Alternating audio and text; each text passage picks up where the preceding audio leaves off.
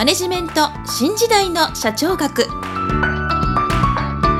こんにちは。中小企業診断士の六角です。今回はマネジメント新時代の社長学の第54回をお届けいたします。今回のテーマはデファクトスタンダードです。もし私の著書「図解でわかる経営の基本」一番最初に読む本をお持ちの方は122ページシットコラムデファクトスタンダードをご参照ください。それでは本題に移ります。今回のテーマのデファクトスタンダードですけれどもこれは日本語に直すと事実上の標準という意味です。ではデファクトスタンダードの対義語は何かというとデジュリスタンダード正式な規格と言います。このデジュリスタンダードの代表例は以前お伝えいたしました ISO といった標準化機関が定めた正式な規格を言います。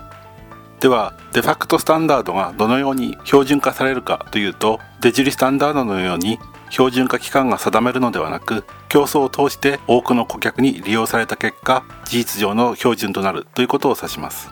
その代表例はマイクロソフト社の基本ソフトの Windows や同社の Office アプリケーションのマイクロソフト Office などです。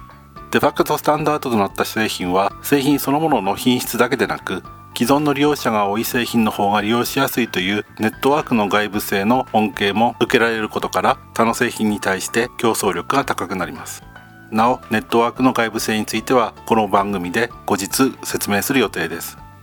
話を戻して自社製品がデファクトスタンダードになると競争力が高くなることからこれまで規格争いがしばしば起きてきました。この規格争いで有名な例はビデオ規格のベータマックス。これはソニーの製品ですけれどもベータマックスと日本ビクターなどの製品である VHS が争った例です。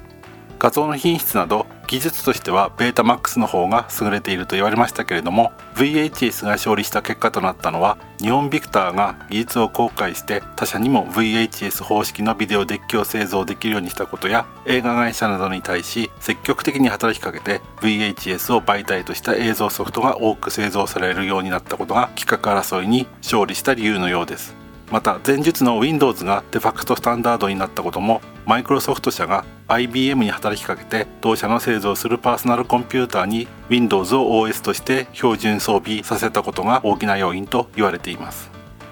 これらのことから規格争いは必ずしも製品そのものの品質に限らずマーケティング戦略の良し悪しにも左右されるというように考えられます。